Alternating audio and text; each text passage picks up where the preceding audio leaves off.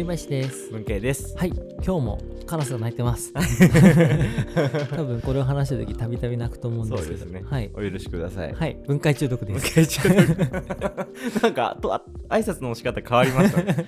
まあ人会話挟んでから分解中毒ですなったんですかねキリンですをパクってみたって感じです、なるほど。いい声で言わないと低い。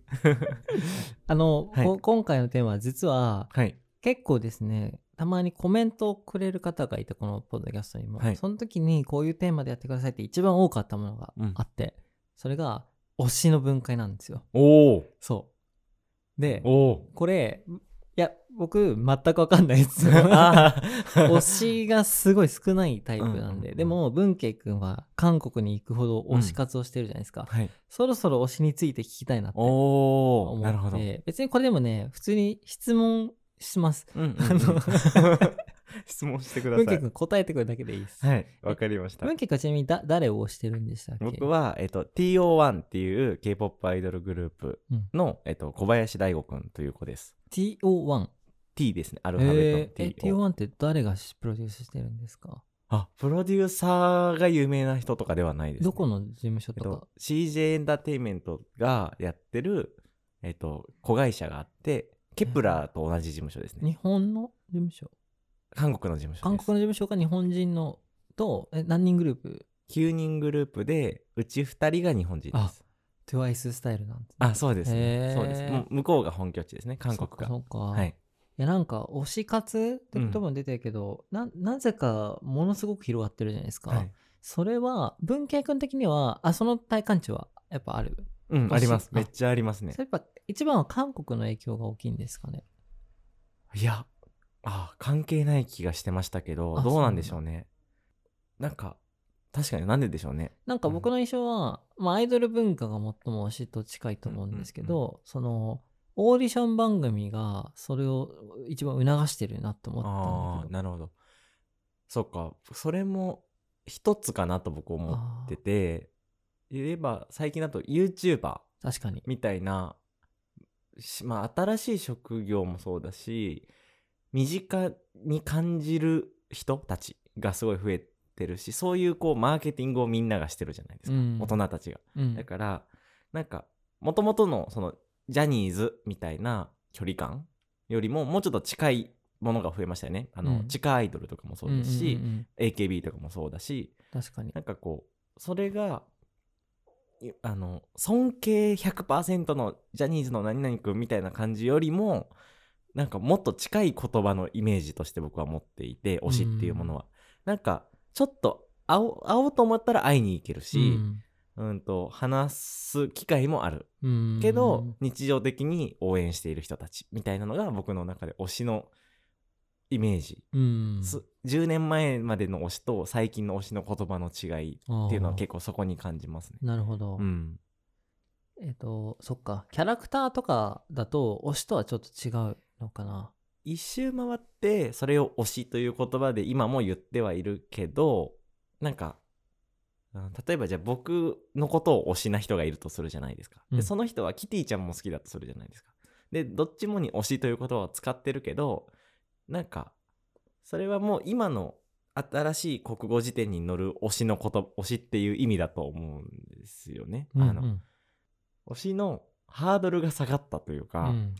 もっと尊いものだったけど、し、遠いものだったけど、最近はすごい気軽に推しを使うなと思ってて、例えば、この間、僕生配信でお便りもらうんですけど、あの、バイト先の先輩が推しとか、どクラスメートに推しがいるみたいなことを言うんですって。めっちゃ身近だねそうなんですよ。なんか推しという言葉は、その芸能とか、お金を払う人とか、何かを提供してくれる人に限らず、好意を抱いてる人、自分が。をもう全て推しなんだって思って、結構その言葉が持つ意味が変わってきてるというかうん。えそれってさ予測でいいんだけど、はい。推しという中で内包しているけど例えばクラスの友達と、うんうん。えっと、ジャニーズのあアイドルを並べたとして、うん。それはい推しとは言ってるけど相当存在は違うのかでも同じ言葉にくくられることでかなり近い存在になってるのかあ同じレイヤーになってるかみたいな。ーいい質問だと思います。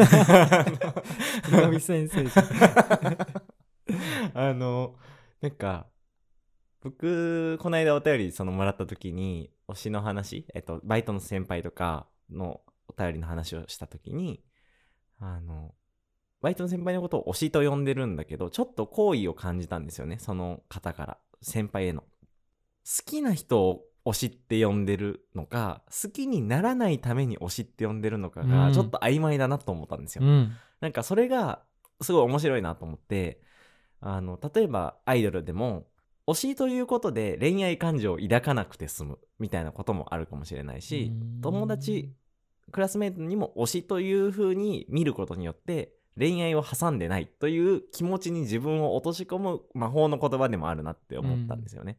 なんかあの人は私の好きな人だって思うと意識しすぎるじゃないですか、うん。クラスメートでも、うん。芸能人でも。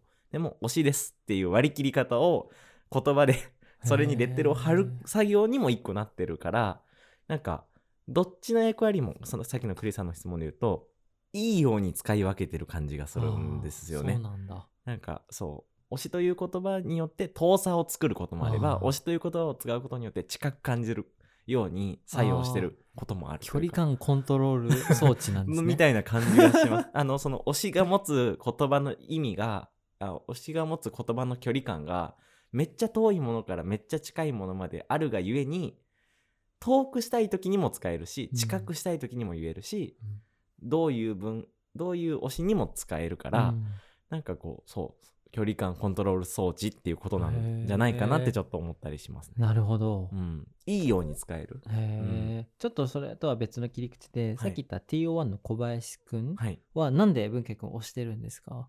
もともと最初に知ったのはあのプロデュース101ジャパンっていうオーディション番組だったんですね、でそれで、えっと彼はその最終的にはデビューできなかったメンバーなんですよ。その番組内では。できなくてでそれでデビューしたのが今 INI っていうグループなんですけどで彼は INI になれずにうん。それがもう2年前とかかな。で、それ以降、ちょっと詳しいことは本人の口から語られてないのでわかんないんですけど、おそらく韓国で、えっと、練習生として事務所に行って、で、デビューしたんですね。で、でそれまでの彼は、オオーディションに出るまでの彼は別にこう、練習生だったりしてたわけじゃないので、失敗したというか、脱落してしまったという悔しい思いをした気持ちを、と韓国にまで行って、まだ未成年で行って、で、韓国語も習得して、それで韓国人メンバーに囲まれて、そこでデビューするうん。っていう、なんていうんですかね、自分には持ってないな、その努力の量みたいなところに、すごい感動したんですよね。うんそんなことをやり遂げてしまう10、当時20とか19とかなんですけど、才がいるのかっていう、のにあ自分ももっと頑張らないとなって思わされたので、で、まあ、彼にももっと頑張ってほしいなっていう気持ちと自分もあの負けてられないなじゃないですけどそういう気持ちを持ちながら応援しているという感じです。へえ、やっうんぱそのストーリーが大事なんですね。そうですね。あとぜ大前提として顔は好きです。はい。そっか、うん、えそうやって推し活をしてる中で、推し活友達も出てくると思うんですけど、はい。みんなはどうですか？そのどういう要素？基本はそのストーリーなのか、それともそんなの関係なしにその人が醸し出す空気とか、うんうんうん。性格とかそういうところに惹かれてる人もいるのかとかめっちゃ分かれますね。うん。本当にあの顔が良ければ全て良しな人もいるし顔だけ見てたいからその MV とかだとか写真集だけでいいバラエティとかは別に見たくないみたいな人もいるし、うん。えっ、と逆に推しの顔は別にタイプじゃないけど人間性が好きすぎるみたいな人もいるからストーリーなのか、表あの性格なのか、うん。顔なのかとかでとだいろいろいるってこと？そうあそうですね。そっか。うん、いろいろ本当にあそんなのもあるんだみたいなぐらいいろいろあると思いますね。なんかストーリーを応援するっていうのは、はい。結果的に自分の肯定にもなるのかなと思ってて、うんうんうん。そういうスタンスの人が成功する、うんうん。ってことは自分もそうやって前に進めるかもしれないっていうのはすごいわかるうんうん。んですよ。その一方で僕のさっき話したパターンあそうそうそうそう、一方で表情とか顔とかあの仕草、うんうん。性格っていうところはまあなんか人間の生理的にそういうなんかこ好みとして惹かれるっていうのはわかるんですけど、うんでその人を応援することで何を得てるんだろうみたいな。ああ、いや、そう、そうですよね。いやー何を得てるんっていうと、生きがいなんだと思うんですけど、うんだからまあ、その人が活躍することとか、うーん、その人を真似するためではないじゃないですか。じゃあうんそのタイプの応援の仕方って、うんその人みたいになりたいわけではないパターンですよね。けど、その人が存在し続けてくれることが自分の生きる理由になっているうんっていうパターンなんじゃない。ですかね。はうん。その人を応援する、したいから仕事を頑張れるし、あ。はい学校に行きたい、行き行って、うんとか通勤通学めんどくさいけど行ってっていうのがその人の存在があるから成り立つはいはいはいはい。まで多分言ってるパターンもあるので、なるほど。なんかそっちの方が僕は強力な確かに。なんですかね不可欠ですもんね。うんそうなんですよ酸素みたいなもん。本当にそっちのパターンのその応援の仕方の方がうん。力というかの呪いとしてもつ強大だなってすごい思いますね 推しというものの、はいはいはいうんうんはいはい。そっか。うんえ、例えば、まあ、お推し活をすることで、その人たちの経済が回ったりとか、うんファンが増えたりして、うんより供給が増えるっていうのはなんとなくわかるんですけど、うんうんうん。あの、だから、目にする、できる機会が増えるみたいはない。活動が広がって。うん。でも、別に活動が広がんなくても、うん。なんて言うんでしょう。最初、さ最小規模の活動さえし続けてくれれば、うん。自分はその供給を得られるじゃないですか。はい供給というのはその人のな生活とか、うん。映像とか、うん。発言とか、うん。それでもいいんですかね？さ最小規模ってどれぐらいのあ想定ですか？例えば、毎日 Vlog 上げてくれて、ツイートで発信してくれれば、その人の身なりとかが、うん。なんて言うんだろう、顔とか性格とか、触れられるじゃないですか。で、推し活をすることで別に、それが大きくもならないし、うん。小さくもならないんだとしたら、うん別に押さなくてもいいじゃないですうんか。それってどう思いいます？やー難しいな。それはえ ここもめっちゃ分かれる多分点だと思います。あのそれでも応援し続けたいと思う人もいればそうじゃない人もいるだろうし、うんうん、と例えばじゃあステージに立ってる彼が好きうんっていうパターンもあると思うので、うん。いや Vlog を別に見たいわけじゃないんだよなみたいな。まあ僕で言うと YouTuber としてバリバリやってる文系が好きなのであって小説を読みたいわけではない、うんうん。うんみたいなことだと多分同じだと思うので、あなんか、うん、彼が生きていればいいっていう人もいればいや生きてい方にーなるほど。生きそのその生き方を推しているはっていうパターンも。もあると思うので、うん。し命を推してるのか生き方を推してるのかも多分そこは変わってくるんじゃないですか。うんなるほどな。うん、え全然これ切り口変わるんですけど、うんじゃあ僕が僕に推しをつけたいと思ったら、はいどうすればいいと思います？えどつけたいわけじゃないですけど、はい例えば。ああつけたいでしょ？いやいや別に推し、推してもらいたいとはそんな思ってないんですけど。えー、あ個人にってことですよね。そうです。作ったものとかじゃなくて、うん。えでも発信し続けることなんじゃないですかね。そのうんクリさんを推してる人は身近にもいますし僕もそうですけど でもそれはやっぱ知ってるからだと思うんですよね、だから知ってもらえば推しが増えると思いますよ。推しが増えるというか推してくれる人は増えると思いますよ。なるほど、なるほど。え、うん。その時に、別にこれ本当に僕押してもらいたいわけじゃないんです。あの 言えば言うほど。本当に。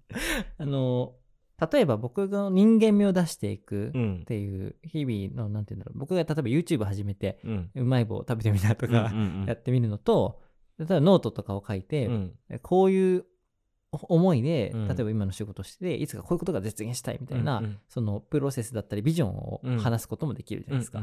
それってどどっちの方がいいとか？ああどっちの方がいいは多分なくて両方やった方がいいんだろうなと思いますね、でえっとビジョンを示すやり方の方が両方多分ついてくるとは思ううん。んですよその例えばそのビジョンは別にかっこいいものじゃなくてもよくてなんかこうこのまま今自分がめっちゃだらけた生活をしてるとしてこのだらけた生活を一生続けたいんですよねっていうのもビジョンなんででそのビジョンを言うことによってその人がどんな人なのかは見えてくるとも思うので、はいはいはい。だからまあそのどうなりたい人なのかとか何が何を目指しているのか目目的というじゃないですけどゴールをまあちょっとこう提示するっていうのは一個あるんじゃないかなと思ってて、うん YouTuber の例で言うとやっぱり100万人とかが大きいですよね。あの、本人たちが言ってなくても、100万人行きたいでしょっていう前提がみんなにあるうんし、それは視聴者にもあるので、えっと、このチャンネルを100万人に持っていってあげたいって視聴者さんも思ってるんですよね。見てる時に。だから、なんかこう言ってなくてもそのゴールを感じながら押してるうんし、それが推しがいにもなる。うんうんうちの推しが100万人に行ったっていうことも。だから、そうですね。YouTube はそこが一個なんですかね。言わなくても成り立ってるのが面白いなと思うところで、はいはいはいだからクリーさんの場合も、まあ、こうなる。なんでそういう、そうなりたいかとかを、は言うことはすごい大事だとはいはい思います。まあ言ってると思いますけどね。し、かうん会社とかとも多分一緒でしょうね。ううんんこういう会社になりたいみたいな話とかも多分一緒だと思うんですけど。はいはいでもいやうん今話を聞いててうん。分解するとうん推しというものをはい。その構成要素的にはうん。その人のうん。えー持っている特徴とうん。ストーリーというものがうん。要素としてあるなと思ってて、はいはいその特徴っていうのは身なりと内面というふうに分かれて、うんその人持ってる、まあ、いわゆる特徴ともいえる性質うん。みたいなものと、うん。そのものを持ってる性質がどういう、えーとストーリーを帯びているかうんうんっていうのに分けられるかなと思ってて、うんでそのをじゃあなぜ押すかと言ったら、うん結局のところは自分のために返ってくるのかなと思っていて、うん。つまりその例えばかっこよくてうんすごい癒される人をうん押すとしたら、うん。それによる自分がその満たされるものがあるからうん押すし、うん。そういう存在が押したら売れることでえ供給が提供され続けるとしたら、うん。そのために押すし、うんでもう一方ストーリー性というものが帯びてくると、うん。例えばそういう存在がその夢を叶えること自体に自分が勇気づけられるとかうんうんするんだとしたら、それを押してそうん。の目標を達成することで自分も肯定してもらえるというか、っうん。ていうなんかそういう構造なのかなってうんいや、思ったんです。その通りです。まあ僕が今話した以外のパターンの多分推し活をしてる人もたくさんいるとは思うんですけど、うん。まあ、周りとかの話を聞いてるとやっぱりその大きくその2方向に分かれるなって思いますね。2方向っていうのはストーリーを推してるというか。でその自分をより肯定するために推してるうん。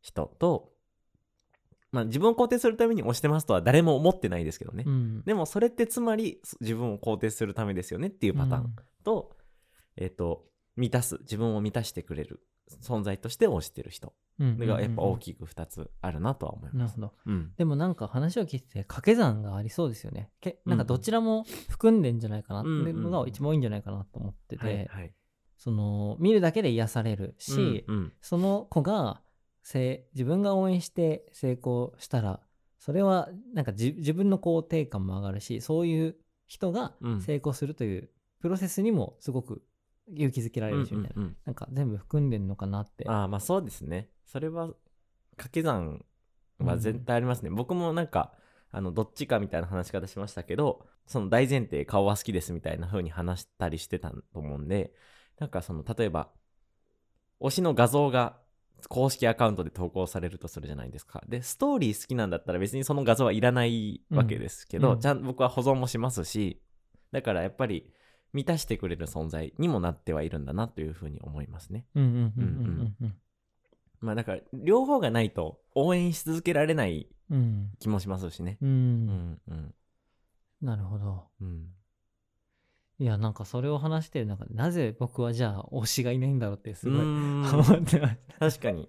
なんでだろう僕もこの間までいなかったから思うんですけど、自分自身の満足度合いに結構よるんじゃないかなと思っている部分があって、うん。今の自分にどれだけ満足しているかうん。っていうのが結構大きいのかなと思って、うんなんかこれちょっと言い方間違えると怖いんですけど、うん。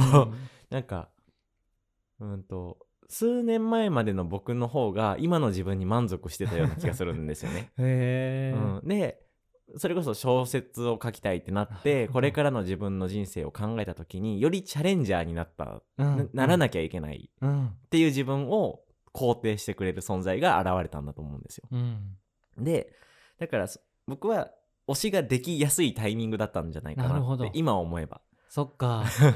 そっか、うん。そういう人を見て、うん。自分も頑張ろうってその後押しが必要だったってことですね、うん、いやそうです。何かを必要としていたんだろうなと思ってそれまでは自分自身が自分を満たす自分が働くことでやっぱり僕はできるんだとかこういう生き方をししてみたらうまくいったっていうのが全部自分でこう解決してたものがある日小説を書きたいという願望を持ってしまったことによって破綻していったうん。という部分があったのでクリさんで言うと今それを自分で満たしてるんじゃないですかね。うん。うん、それは仕事がうまくいったという喜びだったりとかこういうことをしていけばこういうプロセスを踏めばこういうことができるんじゃないかという仮説を自分で達成してる。自分でそのストーリーを叶えてるからその肯定してくれるストーリーがいらない部分も多分あるし、うん。だからこれからもし例えばなんだろうクリさんが政治家になりたいってなったらまあ多分大きく話が変わってくると思うので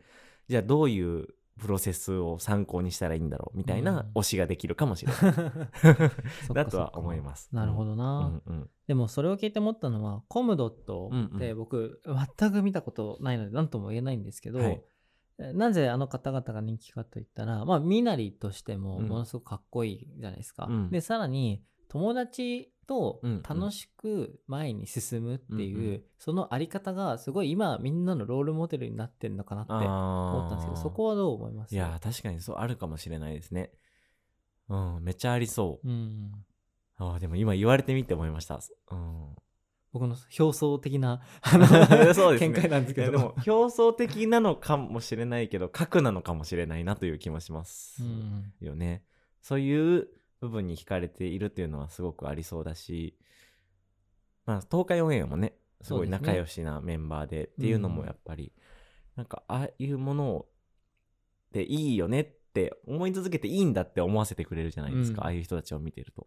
なんか仕事は仕事として分けて頑張らなきゃダメみたいなうん。押し付けじゃなくて、あそうやって仕事をするパターンもあるんだとか、うん。いろいろ気づかせてくれるところもあると思うので、うんそうですね。そういう気づきを与えてくれる存在っていうのはすごい共通してあるのかなという気もしますね。そっかそっうんか。